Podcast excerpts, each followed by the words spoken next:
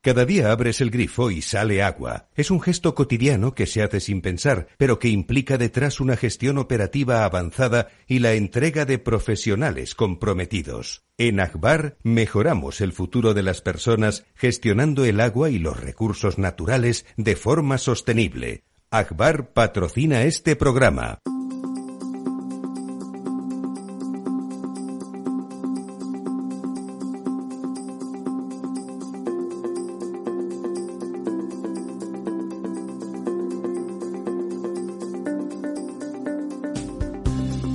El Estado Ciudad, con Ramiro Aurín y Diego Jalón en Capital Radio. Muy buenos días, amigas y amigos. Don Diego. Buenos días, don Ramiro. ¿Cómo está usted? Pues aquí seguimos aguantando el calor. Aquí dan ganas de venir hasta trabajar, ¿verdad? Por, aquello de que se está fresquito aquí La canícula, bueno, se está mejor aquí que, en casa casi. ¿eh? Totalmente.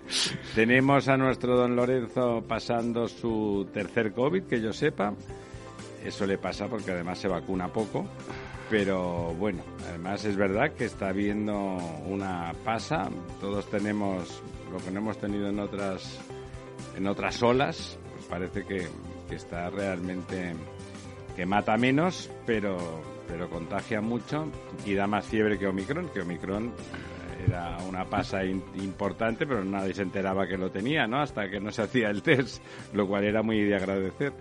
No es el caso. Además, después de oír al presidente del gobierno ayer en la primer, el primer debate del Estado de la Nación en cuatro años. Más, desde 2015. ¿eh? 2015, sí. sí, sí. Pues es, sí, de, tanto. Sí, sí. Bueno, desde que él es presidente del gobierno.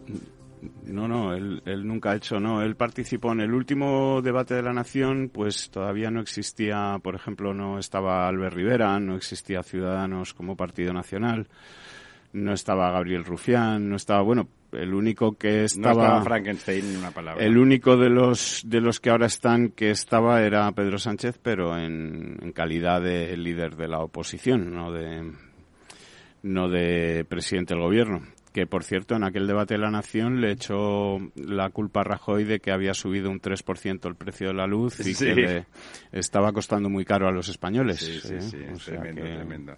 Ayer nos hizo un, nada, nos enseñó cómo gracias a esas medidas que anuncia y que como como dice siempre don Lorenzo del Porvenir, está por siempre en porvenir y nunca llega, como sus medidas, pero parece que con esas que con esas medidas eh, nos vamos a ganar el cielo definitivamente, ¿no?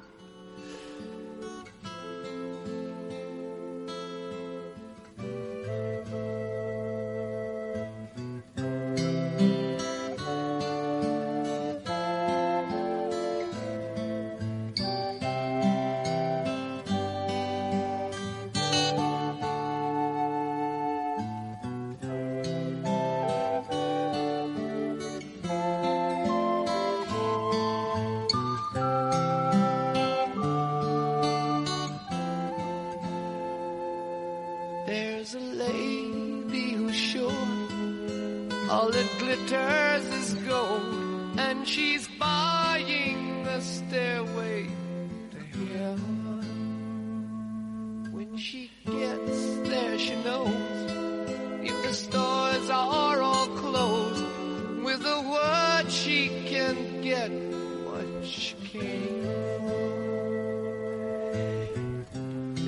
Escaleras al cielo, escaleras al cielo que nos plantea el presidente del gobierno. ¿Usted cree que vamos a llegar al cielo? ¿Quién será ella? She, la que habla la canción en caso de don, Yo de don Pedro Sánchez. Apostaría por Yolanda. Por Yolanda, ¿no? sí, sí. Pero parecía que le quería comer la tostada, ¿no? Todo lo que dijo, eran, el tono era podemita, eh, menos con la coleta y el traje, parecía que estaba hablando sí, bueno, yo el señor Iglesias que ha sido un, discurso un poco a caballo entre querer reconciliarse con sus socios y al mismo tiempo... Sí, a caballo es porque desde luego va pasando los que sí rompiendo cosas. entre querer, bueno, pues reconciliarse un poco con sus socios, con los que estaba bueno, pues en de morros. En, en sí, en de morros eh, con el tema de la OTAN, de los gastos de defensa, etcétera. Y, y, decía a caballo porque un poco entre querer reconciliarse con ellos y por otro lado querer adelantarse y que no sean ellos los que, mm, digamos, se pongan la medalla de estas medidas que a Sánchez le parecen populares, eh, bueno, le y debe, populistas, sí. debe parecerle popular esto de arremeter contra los bancos y contra las eh, empresas eléctricas.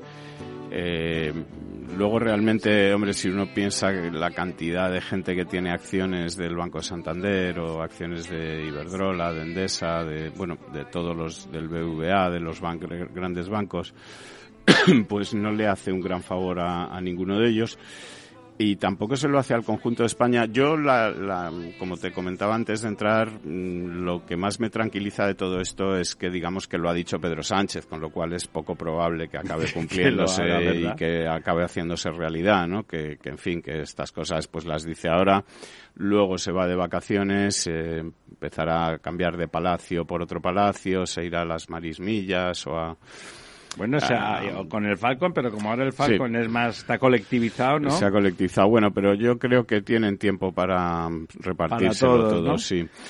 Tienen, deben tener ahí un calendario, una agenda y se lo van, se lo van turnando, ¿no? Un Falcon pero, pero que ya veremos a la vuelta del verano, pues lo que queda de todo esto, porque mm, si no sé si recuerdas que en la última, mm, bueno, así sesión importante del Congreso en la que mm, hablaba con sus socios del asunto del espionaje este que se ha inventado em, eh, el, independentismo catalán, pues les prometía reformas en las leyes de secretos oficiales y en las leyes de transparencia y tal, y de todas esas reformas y de todo eso pues nunca más se ha vuelto a saber nada. No hay una sola iniciativa parlamentaria, no hay un solo proyecto de ley presentado, no hay absolutamente nada. Y me imagino que con esto acabará pasando lo mismo. Es decir, que, a ver, el, el, tal y como lo ha formulado el presidente, esto de grabar los ingresos extraordinarios con un impuesto, pues hombre, eh, se antoja de una complejidad jurídica y técnica eh, grandísima porque habría que empezar por definir cuáles son los beneficios extraordinarios. Hay que tener en cuenta además que como los impuestos de las empresas también son progresivos, digamos que esos ingresos cuanto más crecen más, grabados están, con lo cual mm, ya hay un gravamen a esos impuestos extraordinarios. Y luego además ya dejando de un lado la, la gran dificultad técnica de, de, poner este impuesto, ya anunció el impuesto a las eléctricas hace tiempo, lo vuelve a anunciar ahora como otra novedad, pero realmente está ahí en el aire, no acaba de ponerlo como el amor, ¿no? Porque no, sí, porque no, digamos que es que no, no, no tiene una formulación fácil pero además es que, eh, bueno, lo que rezuma toda esta intervención del presidente es un poco como que lo que deberían hacer las empresas es perder dinero para que estemos contentos, ¿no? O sea, que, que si las empresas no ganasen dinero, estaríamos todos mucho mejor. Porque, además, fíjese eh, porque, claro, qué malas son que ganan dinero, ¿no? Qué malas son que gestionan bien, qué malas son que... En lugar de decir, como la coyuntura es muy mala, tengo que hablar, vamos a desde el gobierno a hablar con las eléctricas, que son, pues bueno, quieras que no, la situación coyuntural hasta puede hacer eso, que estén ganando más dinero, y a ver cómo podemos hacer que eso beneficie al conjunto de los españoles. Es un discurso donde apunte que les va a meter un sablazo, pero eh, cordial, por decirlo de alguna forma, que es lo que hace uno cuando va a meter un sablazo, ¿no? O sea, don Diego, mire, sabe lo que me pasa y usted en la cara ya me ve que le voy a pedir 500 euros, ¿no? Y entonces primero le hago la pelota, ¿no? O sea, y le, trato de amigo y le recuerdo lo que, lo que me debe en forma de amor y, abrazos. No, no, en este, en este caso él primero les, vuelve a insultar, vuelve a sacar la conspiración, vuelve a hablar del terror capitalista y que a continuación les va a meter mano. Don Lorenzo, que está usted ahí y que aunque hemos dicho que tenía el COVID, lo tenemos por teléfono porque está usted un poquitín más bueno, ¿verdad? Sí, sí, la verdad es que, bueno, el tema de los test que siguen dando positivo, pero en estos momentos me encuentro bien. Y os estaba escuchando, y os estaba escuchando y si me lo permitís. No, es que quería preguntarle justamente por el negociado ese de los nuevos impuestos a banca y, eléctricas. Por ponerme un poquito más técnico, eh, al margen de lo que ha comentado Diego, que comparto totalmente, es que los beneficios en una empresa, más una empresa cotizada, son un tema muy importante. Eh, por ejemplo, el tema de los bancos. El tema de los bancos, eh, uno de los criterios de solvencia tiene que ver con la capacidad de captación que puedan tener los bancos en caso de, necesidad, un incremento de la mora que obliga a tener más eh, requerimientos de capital. Esto a veces lleva a los bancos a tener que ampliar capital. No se amplía igual cuando tu acción cotiza 2 que cuando cotiza 30. Eh, es decir, es mucho más fácil cuando está más alto el valor de la cotización con muy poca dilución eh, captar recursos y además eh, quiero decir que es muy importante el, pulso de, la, de la cotización bursátil en, entidades o en empresas como son los bancos, porque son importantes para el sistema, porque son sistémicas. Por lo tanto, eh, los beneficios ya no es tanto la remuneración del capital como la necesidad de que ese capital fluya, es decir, es, acudir a un mercado, pensemos que no son empresas de capitalización privada, sino pública, y que son los mercados, y tiene que estar en el mercado y mantener el punching del mercado, porque si no pierdes esa capacidad de capitalización. Y el tamaño de los bancos obligan a ir al mercado. Esto es, esto es muy grave. Y, en, en temas como, por ejemplo, las eléctricas, bueno, pues estamos viendo cómo Alemania ha decidido que va a tener que volver a las centrales nucleares, y, veremos cómo en España, pues en los próximos, eh, espero que meses, eh, pero si no seguro que en algún año eh, tendremos que volver también a crear una estructura base con energía nuclear.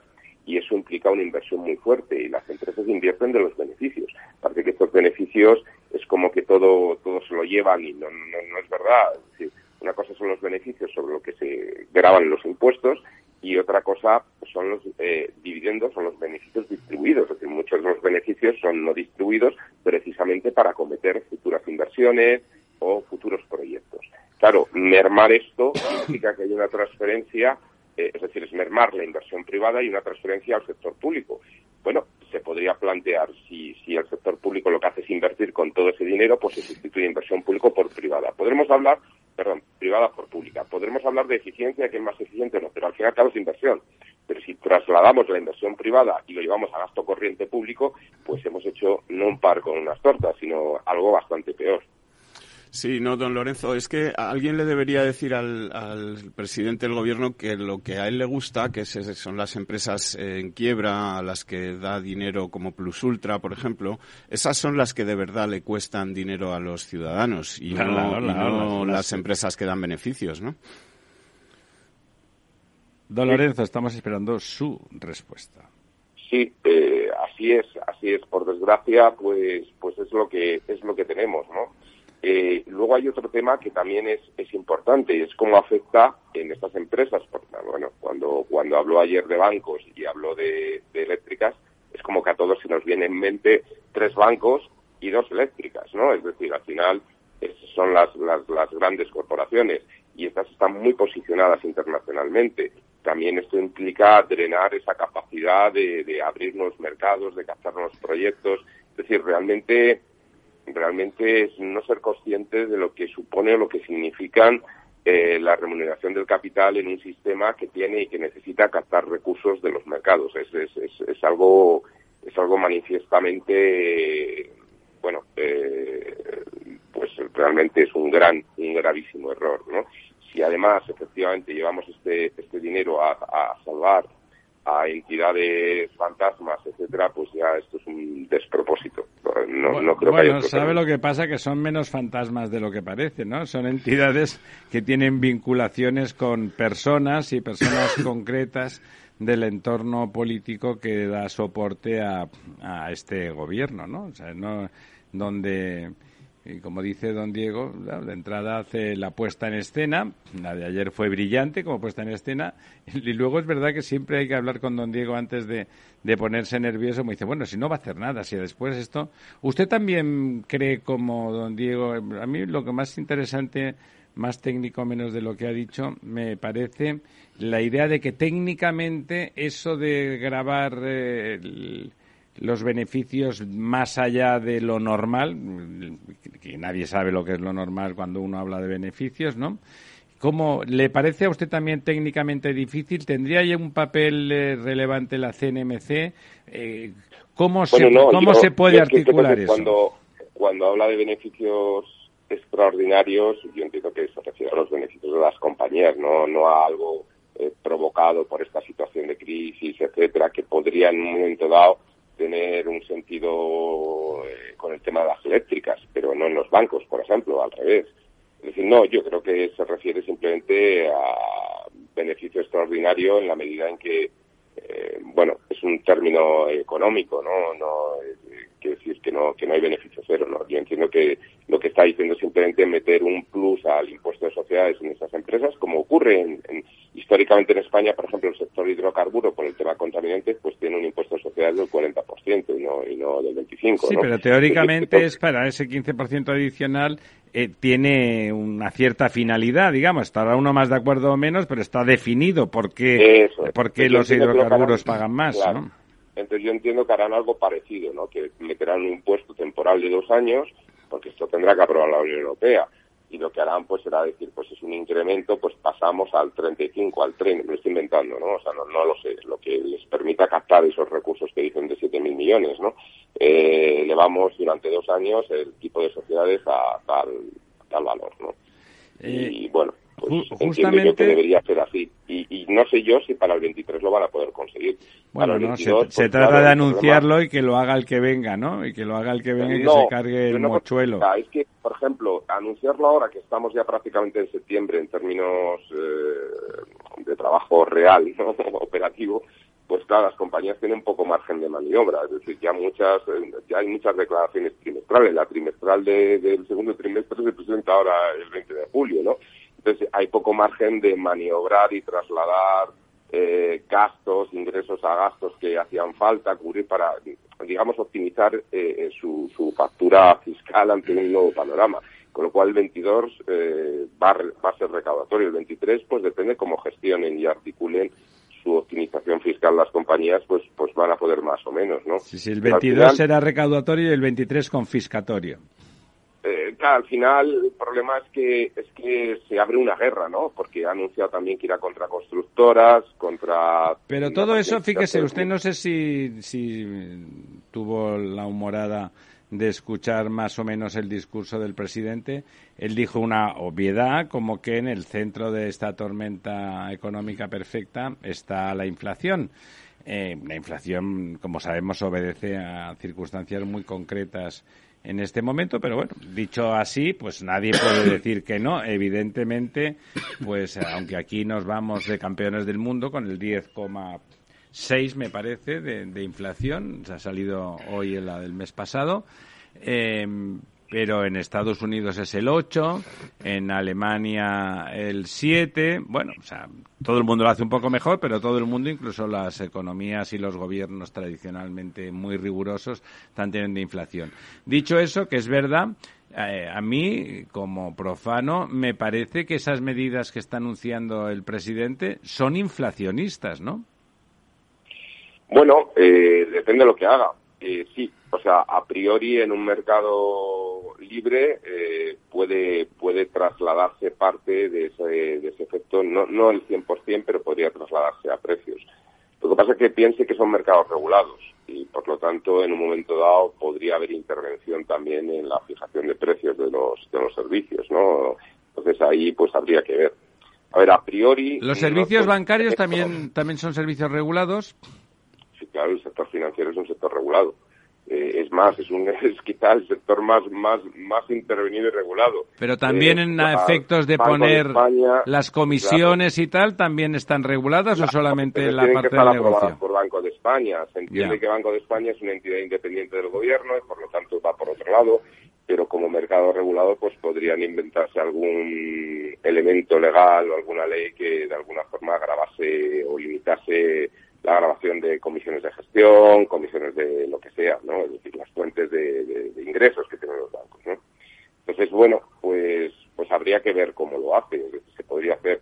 En cualquier caso, subidas de impuestos, esto de trasladar directamente el impuesto a, a, al precio, es en una economía de mercado esto no es cierto, es, es, es relativo, es decir, depende de la elasticidad de la demanda, básicamente.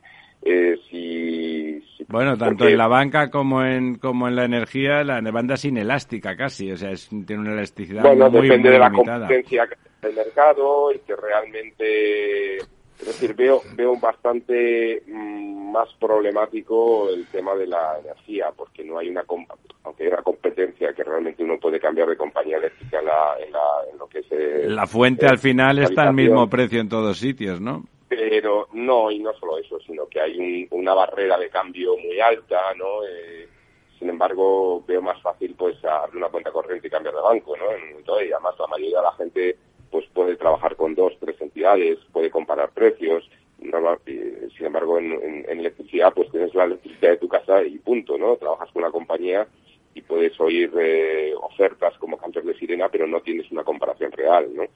Es decir, que yo veo que en la, demanda es más inelástica en el tema eh, energético por, por elementos de ese tipo, más allá de la propia necesidad del consumo que, que en la banca, ¿no? O sea, yo creo que la banca es mucho más competitiva. De hecho, España eh, tiene de los bancos más, o de las bancas, de la banca, ¿no? Los sector financiero más competitivos del mundo, ¿no? O sea, yo ahí creo que, que va a ser difícil trasladar a precios, o va a ir directamente contra margen, eh, que insisto, por las necesidades de, de, captar recursos en los mercados por solvencia, a medio plazo puede ser peligroso, me, me parece una insensatez. Es no saber cómo funciona el sector. Sí, no, vamos a ver, aquí don Pedro Sánchez, que está, como decía Ramiro, en ese discurso de los poderosos, tal, lo que está demostrando que aquí el poderoso es él, ¿no? Que es quien puede o quien dice que puede hacer lo que le da la gana y subir los impuestos a, unos, a otros, a los la prueba la tiene en lo del tema del Poder Judicial.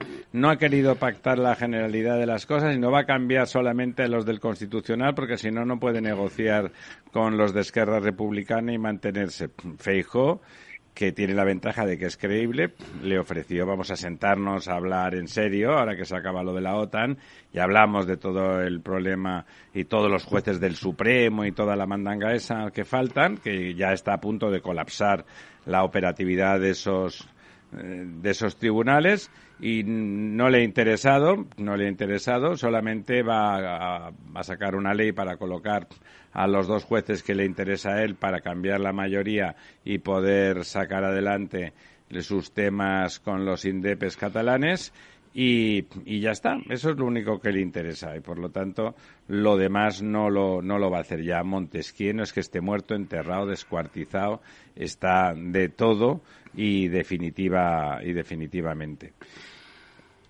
O sea que a mí lo que lo que pretende don Pedro Sánchez siempre siempre es inmediato y tengo bueno, no sé como decía, la verdad es que no me lo esperaba. Cuando me ha dicho don Diego, si es que no lo va a hacer, ¿usted cree que lo va a hacer? Tiene cinco segundos para decírmelo, don Lorenzo. ¿Cree usted que va a implementar esos impuestos adicionales o no? Yo creo que sí, yo creo que sí porque nos adentramos en un año electoral y, yo creo que perdido el centro por el posicionamiento que ha tomado Feijóo políticamente tiene que coger eh, votos de la izquierda y yo creo que estos son de esas medidas populistas que aunque puedan ser desastrosas para la economía a medio plazo, pero, pero bueno. a, corto venden. Pues como son y 28 minutos, volvemos en un par de minutos escasos. No se vayan, seguiremos aquí golpeando duro. Escucha cada día entre las 8 y las ocho y media de la noche el balance de los deportes con Paco Lloret, la emoción del fútbol y la pasión del deporte en el balance. Capital Radio. Capital Radio Madrid, 103.2. Nueva frecuencia, nuevo sonido. Gráficas Naciones. Más de 50 años de experiencia en el sector de las artes gráficas. Apostamos por la última tecnología tanto en impresión offset como en digital y gran formato. Realizamos todo tipo de impresión. Tarjetas de visita, folletos, libros, vinilos, decoración y montaje de stands. Más información en el 91 629 2145 o en gráficasnaciones.es. Los jueves de 3 a 3 y media en Capital Radio, Gestión del Talento, el escaparate de la formación para el empleo. Expertos formadores, agentes sociales y representantes de la Administración se dan cita en este espacio para impulsar el valor de la formación y el talento. Un espacio de Fundae, la Fundación Estatal de Formación para el Empleo, dirigido por José Joaquín Flechoso.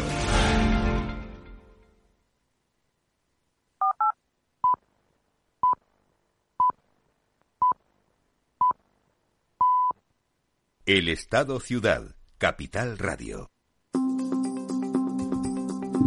Bueno, aquí estamos de nuevo, 11 y 30 minutos de la mañana de este miércoles 13, eh, ya saben.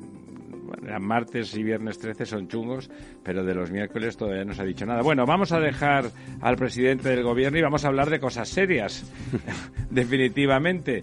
¿Qué pasa con los pantanos? Que lamentablemente me temo que seguirá bajando. Bueno, seguirá bajando. Eh, a este respecto, Sánchez no ha hecho ninguna promesa de que vaya a llover o de que vaya a subir. Bueno, dele tiempo, dele tiempo. habrá que darle unos días, eh, pero de momento eh, seguimos bajando. Esta semana hemos perdido 523 hectómetros cúbicos, eh, que, que, es un... Un pantanito bueno entero.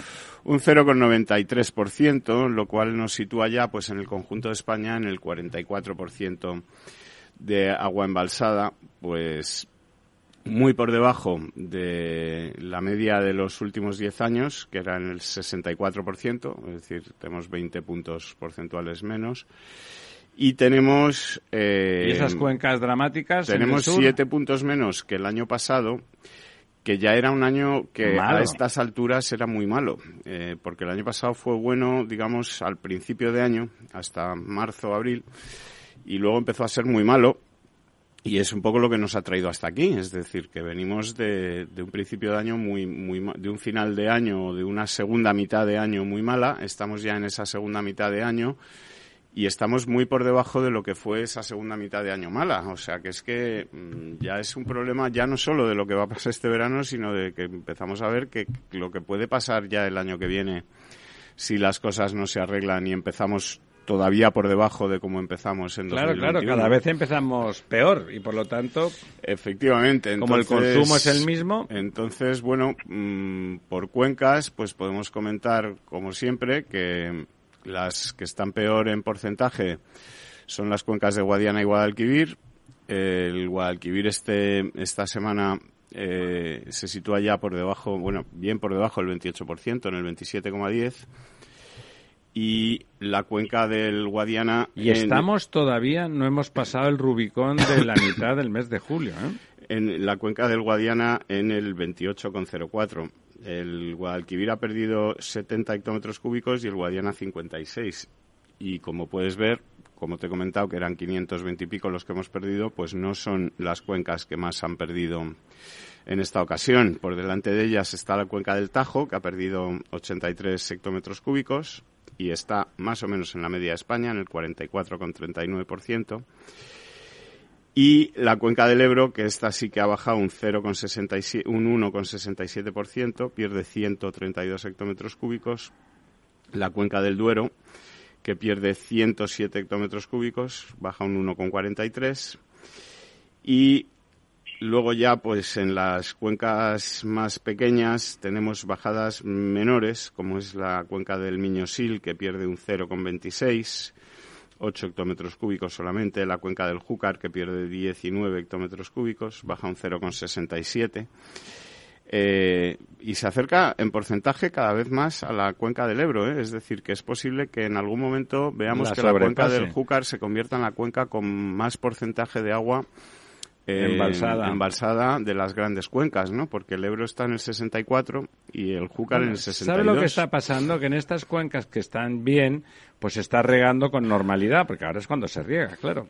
Eh, se está regando con normalidad. Yo seguramente, no, no lo he mirado, pero seguramente en la cuenca del Guadalquivir ya están aplicando restricciones, no, no, desde luego. restricciones al regadío, porque el 27, señores, es muy poquito, ¿eh? A, este, a, este, a esta media de casi un 1% semanal, en siete semanas, antes de que acabe el mes de agosto, en el, la final de mes de agosto, estamos en el 20%. Estamos por debajo del 20%. ¿eh? Que ya está en el límite de la operatividad de los, de los embalses. O sea, la situación en Andalucía puede llegar a ser muy, muy delicada. ¿eh? Porque Guadalete Guadalete Barbate está en el 30%, que tampoco es una situación. Sí, y es pequeña, es una cuenca que abastece lo que eh, abastece, pero es chiquitita. y la única que está medio bien es la Mediterránea andaluza, que tiene un 47%. Eh, descontando, por supuesto, Tinto, Diel y Piedras, que tiene un 73%. Sí, porque son muy pequeñas. Pero la Mediterránea andaluza también es muy pequeña. el Tinto, Diel y Piedras estamos hablando de 229 hectómetros cúbicos de capacidad. Claro, es un embalse pequeño en total.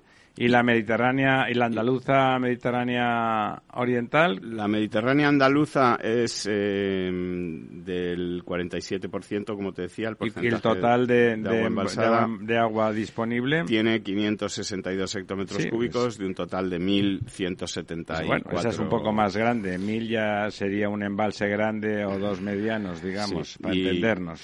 Y como te decía, el Guadalete Barbate, pues también de un total de 1.600, pues tiene 500. ¿No? O sea, que está... Bueno, están ahí, me imagino, haciendo en la necesidad virtud. Ahora viene la gran temporada turística, desde luego la necesidad de toda la agricultura andaluza de seguir regando, que seguramente ya están sometidas a, tensiones y por lo tanto ponen en riesgo con estas temperaturas de más de 40 grados que vamos entre comillas a disfrutar también aquí en la comunidad madrileña pero en, todo el sur con toda certeza menos en el Mediterráneo, donde las temperaturas serán altas, pero no tan descomunales.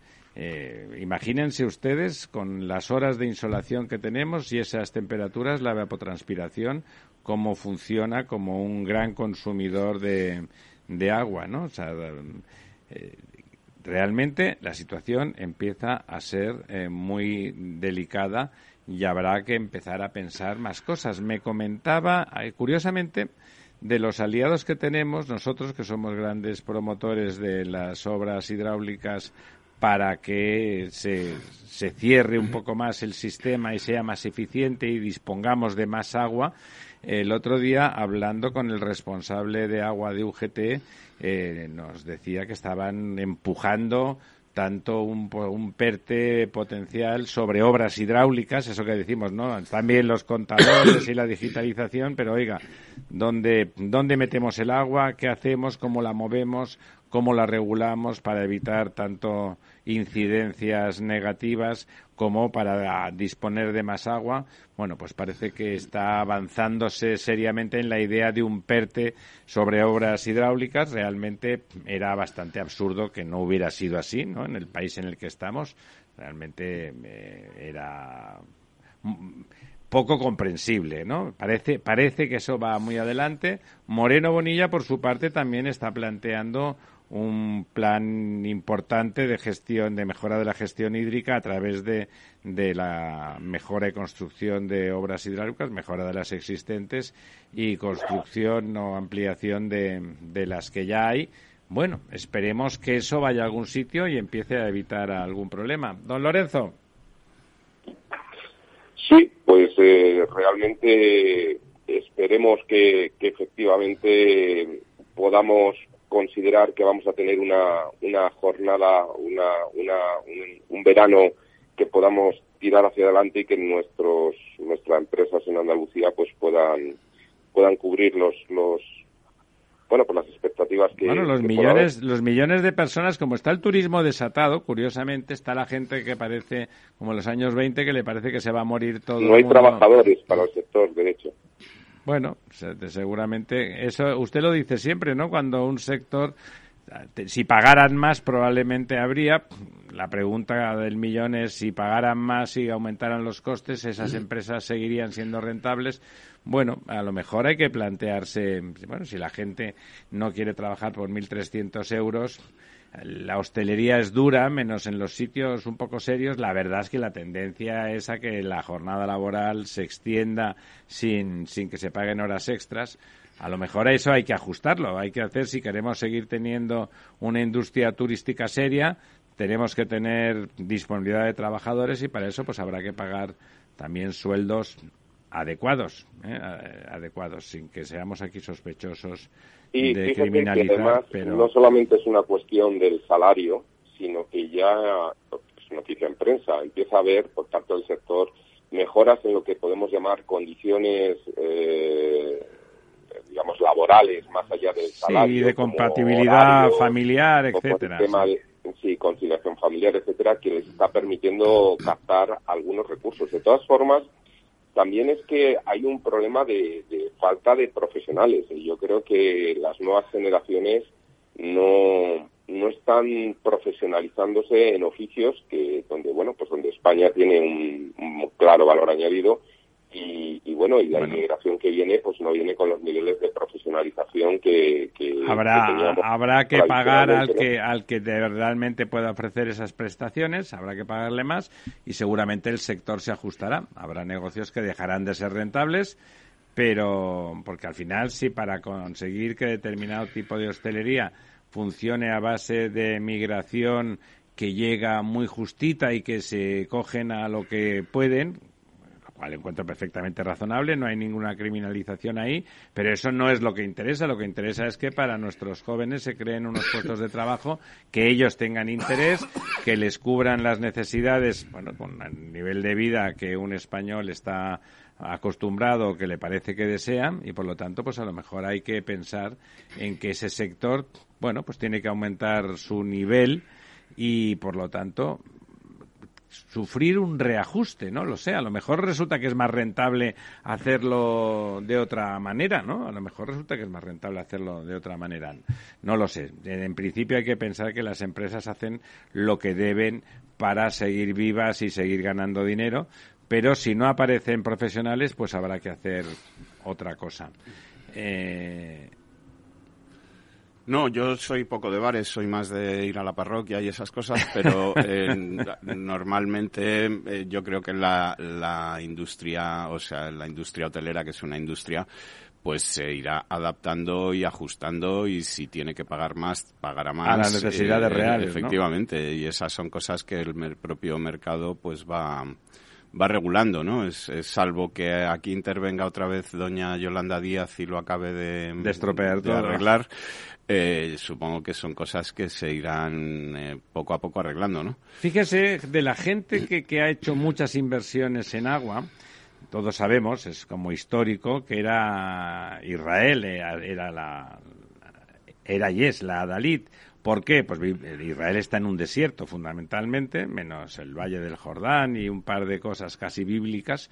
Todo lo demás es una zona extraordinariamente árida y, entonces eh, empezaron empezaron a regenerar toda el agua, fueron los primeros en regenerar el 100% de todas las aguas. Israel ha pasado de ser un país eh, en sequía permanente, las temperaturas y el clima no han cambiado, pero ahora ya tienen toda el agua que necesitan y además les da para exportar a los países vecinos. O sea, a base de eh, aprovechamiento exhaustivo. Eso que decíamos, una de las soluciones más fundamentales y, más accesibles y más disponibles sería volver completamente circular todo el ciclo integral del agua. Evidentemente, el agua que va al regadío se percola y tiene una recuperación relativa, ¿no? A posteriori, con la escorrentía y tal. Pero eh, se puede, como el, país donde menos, menos agua consume por kilo de producto agrícola producido es Israel, sin duda. Probablemente Murcia sea el segundo. Pero, eh, pero hay ahí un margen de, de operación importante, optimizar los consumos y recuperarla toda el 100%. El 100% del agua urbana es el 15% del agua que consumimos. O sea, es mucha agua. Con ese 15%, fíjense ustedes que todos estos datos dramáticos que nos cuenta semana tras semana don Diego eh, cambiarían mucho. ¿eh? Pues, efectivamente, nos situaría casi en la media en vez de ¿Eh? estar en, 20 puntos por debajo. A pesar de esta sequía pertinaz y fanática, con la que nos asola el cambio climático, resulta que estaríamos en términos muy tolerables. Por lo tanto, esa, en lugar de, hacer tanto populismo también con el agua, o particularmente con el agua, pues podrían ponerse a promocionar que eso fuera así y que y a quien y promocionar y ayudar a quien a quien hace que eso sea así pues se trata de hacer depuradoras formidables, esas que no hemos hecho en tantos años y nos colocan en la cola de Europa y que sigamos pagando multas. No es que no, no es que no estemos regenerando toda el agua, es que hay montones de depuradoras que todavía están por construir. Y, por supuesto, cuando las construyan ya resultarán obsoletas con, con, respecto a las modernas depuradoras que ya son biofactorías, donde se recuperan cantidades ingentes de fósforo, donde se pueden hacer esos, eh, esos fertilizantes que ahora nos están diciendo que también vienen, ahora resulta que viene de Rusia prácticamente todo en este mundo. Pues bueno, los fertilizantes también se ve que vienen mucho de por allí. Pues resulta que si recuperamos todo el fósforo presente en las aguas residuales, esas necesidades se reducen drásticamente también, ¿no?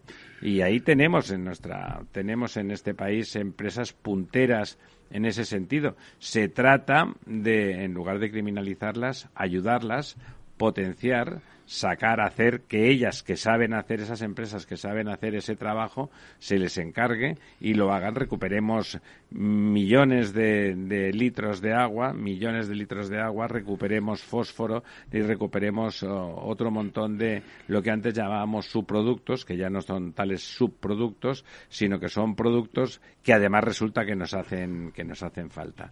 Eh, bienvenida sea, si es que acaba siendo verdad, mi interlocutor era, es una persona fiable, tanto un PERTE de obras hidráulicas para el conjunto del país como ese plan, que me parece más fiable, que Moreno Bonilla ha presentado o ha anunciado de un plan de recursos hídricos para la comunidad andaluza, lo cual, a, la vista de los datos que semana tras semana nos eh, comenta don Diego de esa comunidad, pues hace más que falta. Don Lorenzo. Y, hay otro tema, eh, Ramiro, que es la ingeniería que se tiene que aplicar también a los propios cultivos a la hora de optimizar el consumo del agua. Es un tema que en Israel también se ha hecho mucho. Se ha hecho bastante, ¿eh? se ha hecho. hay zonas donde, donde esto se está produciendo, pero hay muchas zonas, es decir, España es mucho más grande que Israel, obviamente, y hay muchos territorios donde todavía hay mucho margen de mejora y de optimización en cuanto al, propio sistema. O sea, pensemos en abstracto como concepto que un campo de golf, por ejemplo, tiene tecnología que hace que no necesite agua externa, es decir, que se retroalimenta permanentemente, ¿no? Eh, mediante captación, sistemas profundos de captación. Yo sé que esto puede ser muy costoso, pero sí también que hay cultivos que permiten inversiones de este tipo porque tienen valor añadido, ¿no? Y, y bueno, pues hay, hay mucho que se puede, yo creo, todavía eh, con ayuda y hay ayudas a la Unión Europea para esto. Yo creo que hay mucho recorrido para, por una parte, ah, recircular, Eso empieza por, por la voluntad política, don Diego. Eso digo, don, eh, Diego, don Lorenzo, empieza por la voluntad ah. política. Entonces, otra tendencia, otra tendencia en Europa está siendo la concentración de la operación, mientras que aquí seguimos con los ocho mil y pico ayuntamientos que funcionan por libre y que cuando hay alguna concentración, como la que se está dando en Galicia, pues al final acaba siendo sospechosa de que los está beneficiando a alguien. O sea, la idea de, de hacer áreas más extensas donde la gestión del agua y del ciclo integral sea más racional y sea más fácil y más eficiente es una buena idea Claro, luego hay que ver cómo se materializa y cómo si eso acaba siendo una historia del siglo XIX en lugar de una historia del siglo XXI. Don Diego, bueno, pues mira, si quieres. Cuéntenos con otras cositas. Sí, eh, por comentar alguna otra cosa y sin salir un poco de esto, y a lo mejor para tranquilizar un poco a quienes están preocupados por estos impuestos que ha anunciado el señor Sánchez, pues también eh, don Pedro Sánchez ha anunciado el martes. Por cierto, don Lorenzo, el pantano de San Juan sigue sigue bien, ¿eh? Ha perdido solo cuatro, cuatro hectómetros cúbicos, tiene 100 y siguen. O sea que los barquitos pueden excelentes por condiciones. Por arriba, siempre por lo azul. Eh, bueno, os, os, comentaba que el presidente del gobierno ha anunciado también ayer en este maravilloso discurso en el que eh, bueno, anunció todas estas medidas. Escaleras al cielo. Una de ellas ha sido la de que va a desbloquear la operación campamento que es un proyecto urbanístico que lleva del que hemos hablado aquí muchas paralizado desde el año 2005, fíjese si nos ha dado tiempo para hablar, para construir más de 12.000 viviendas en concreto. Pues claro, ¿por qué el gobierno puede meter mano en campamentos siendo una cosa de, tipo municipal? Bueno, es que no puede meterla realmente, es decir, eh, ahí tiene que ponerse de acuerdo con el ayuntamiento y entonces precisamente lo que ha dicho eh, Sánchez, no, lo que ha dicho el alcalde de Madrid es que, que, bueno, que esta promesa eh, ya se la oyó hace 16 años a Zapatero, exactamente la misma, la de desbloquear la operación Campamento. Claro, desbloquear quiere decir que les ponga a disposición los terrenos del ejército que están allí, ¿verdad? Bueno, quiere decir que el presidente ha dicho que va a desbloquear, no que se vaya a desbloquear. Por eso el alcalde de Madrid, pues lo que ha dicho es que mañana le va a enviar, mañana por hoy, es decir, hoy ya debe estar el presidente del gobierno recibiendo una carta en la que el alcalde de Madrid pide que le aclare quiénes son los interlocutores del gobierno con el ayuntamiento eh, para desbloquear esta operación y poder ponerse en marcha. manos a la obra, ¿no? Eh, y manos a la obra. Eh, yo no soy muy de apostar, pero les puedo asegurar que cuando volvamos en septiembre mm, seguirá, todo igual, Seguirá todo exactamente como, como está. Eh, esto, mm, eh, don Lorenzo, es una operación que hemos comentado aquí varias veces, que, bueno, pues no le vemos más que ventajas positivas, ¿no? Yo, por lo menos, el que se construyan 12.000 viviendas, eh, el porcentaje de viviendas de protección oficial se habla de un 60%. Pero, en fin, eh, eh, añadir vivienda a Madrid, pues sí sería una medida eficaz para bajar, para bajar los precios, ¿no? Sí, eh, sin duda alguna. Y además que el consistorio actual, el señor Almeida, pues se ha caracterizado por desbloquear operaciones más grandes que esas, ¿no? no, no me estoy refiriendo tanto al Madrid Norte, que aunque lo desbloqueó él, pero venía ya desbloqueado por Carmena, como por ejemplo la operación de Valdecarros en el este de la, de la ciudad, la zona de Vallecas, Vallecas Pueblo, todo alrededor, que ahí, bueno, pues hay, hay, hay volumen como, como para hacer eh, cerca de 100.000 viviendas, ¿no? Es decir, estamos hablando que en ese sentido el señor Almeida ha demostrado que tiene capacidad y voluntad política suficiente para desbloquear cualquier cosa. Ahora falta que la otra parte, que en este caso es la propiedad del suelo, porque efectivamente son terrenos del Ministerio de Defensa donde se quería hacer esta operación, pues llega a un acuerdo. El señor Almeida ya ha demostrado que él es capaz de hacerlo, ¿no? Y, lo ha hecho y ha llegado a acuerdo con los propietarios en, en otros frentes. Ahora vamos a ver, ¿no? Don Lorenzo, vamos a ver para que nuestros oyentes lo entiendan. Lo único al que tiene que acordar el gobierno con respecto al ayuntamiento es decir que cede esos terrenos en unas determinadas condiciones edificatorias. Eso que estaba comentando don Diego. Oiga, pues el 60% será protección oficial, no sé cuánto será tasado y tanto será vivienda libre. La, la medida media de tal serán de 90 metros, me lo invento. Es decir, una definición que son tres hojas de papel y pactar eso, ¿no? Sí, básicamente lo que tiene que haber es, por un lado, esto habrá que desarrollarlo a través de una figura de plan parcial ese plan parcial tiene que cumplir la normativa, en este caso urbanística de la Comunidad de Madrid. entiendo que es una, en este caso es una normativa de mínimos frente a lo que va a exigir el, gobierno y básicamente pues sentarse y, ver un poco cómo se, se articula esto. El, problema está en, las cargas de, de la urbanización. Es decir, eso está muy bien, pero hacer eso cuesta dinero.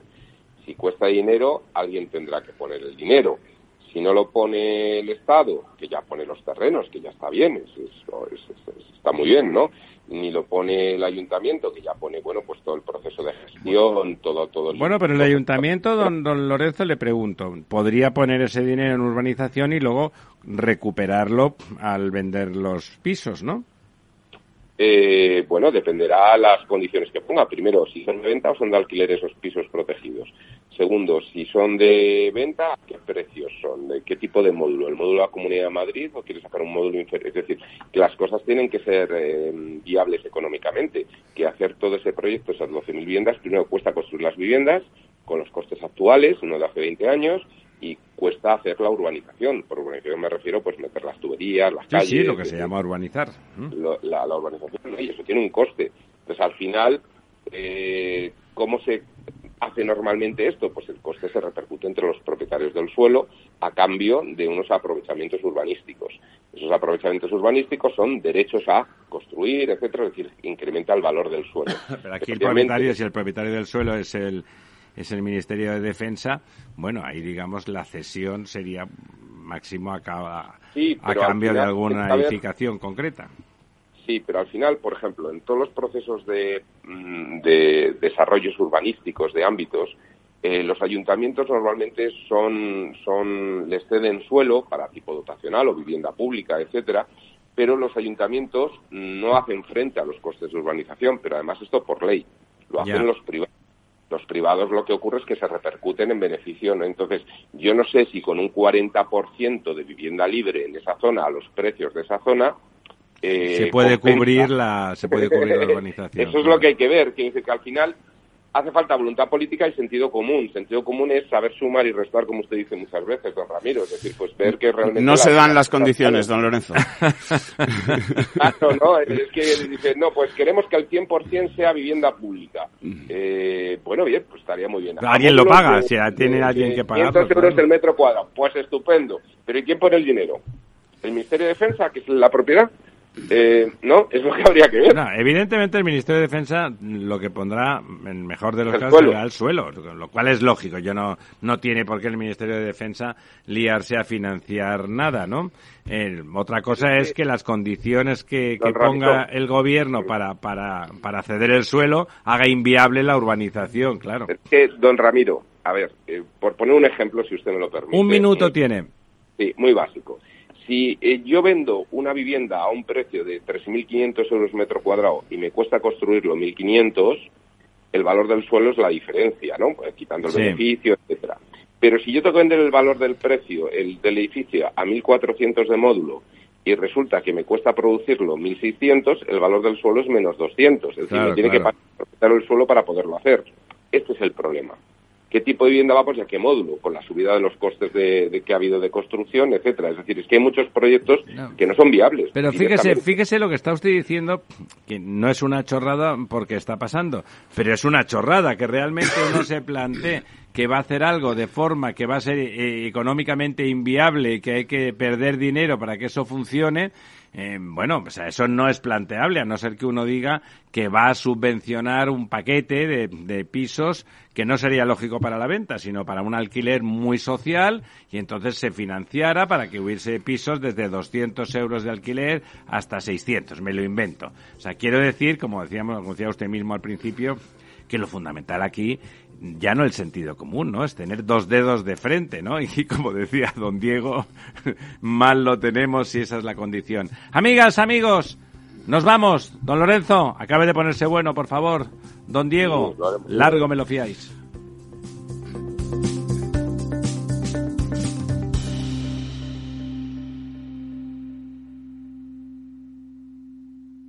Cada día abres el grifo y sale agua. Es un gesto cotidiano que se hace sin pensar, pero que implica detrás una gestión operativa avanzada y la entrega de profesionales comprometidos. En Akbar mejoramos el futuro de las personas gestionando el agua y los recursos naturales de forma sostenible. Akbar patrocina este programa.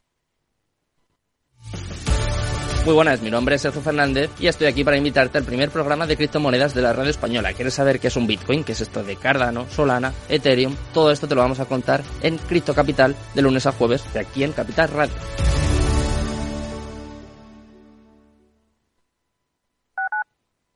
Capital Radio Madrid 103.2. Nueva frecuencia, nuevo sonido. Disfruta de la mejor cocina gallega en Montes de Galicia. Todo un clásico moderno en el barrio de Salamanca. Disfruta de la variada dieta atlántica, de las mejores carnes y pescados tratados con respeto y transparencia y regados con una de las mejores bodegas de la zona. En grupo, en familia o en pareja, Montes de Galicia te ofrece el espacio perfecto en cada ocasión.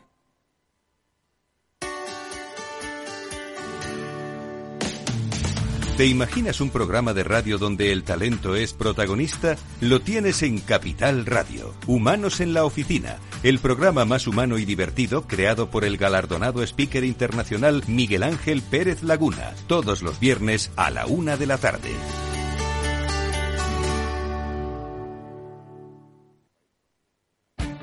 Esto te estás perdiendo si no escuchas a Rocío Arbiza en Mercado Abierto. Albert Triola, consejero delegado de Oracle. Yo suelo decir que la digitalización es el plan de pensiones de las compañías y las empresas, con lo cual eso va a llevar a que las compañías van a comprar más software. Mercado Abierto con Rocío Arbiza.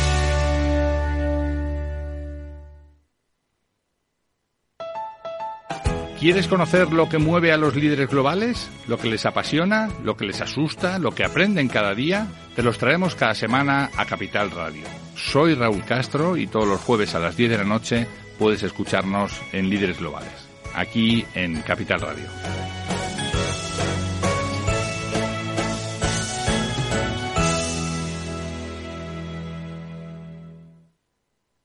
Capital Radio Madrid 103.2 Nueva frecuencia, nuevo sonido.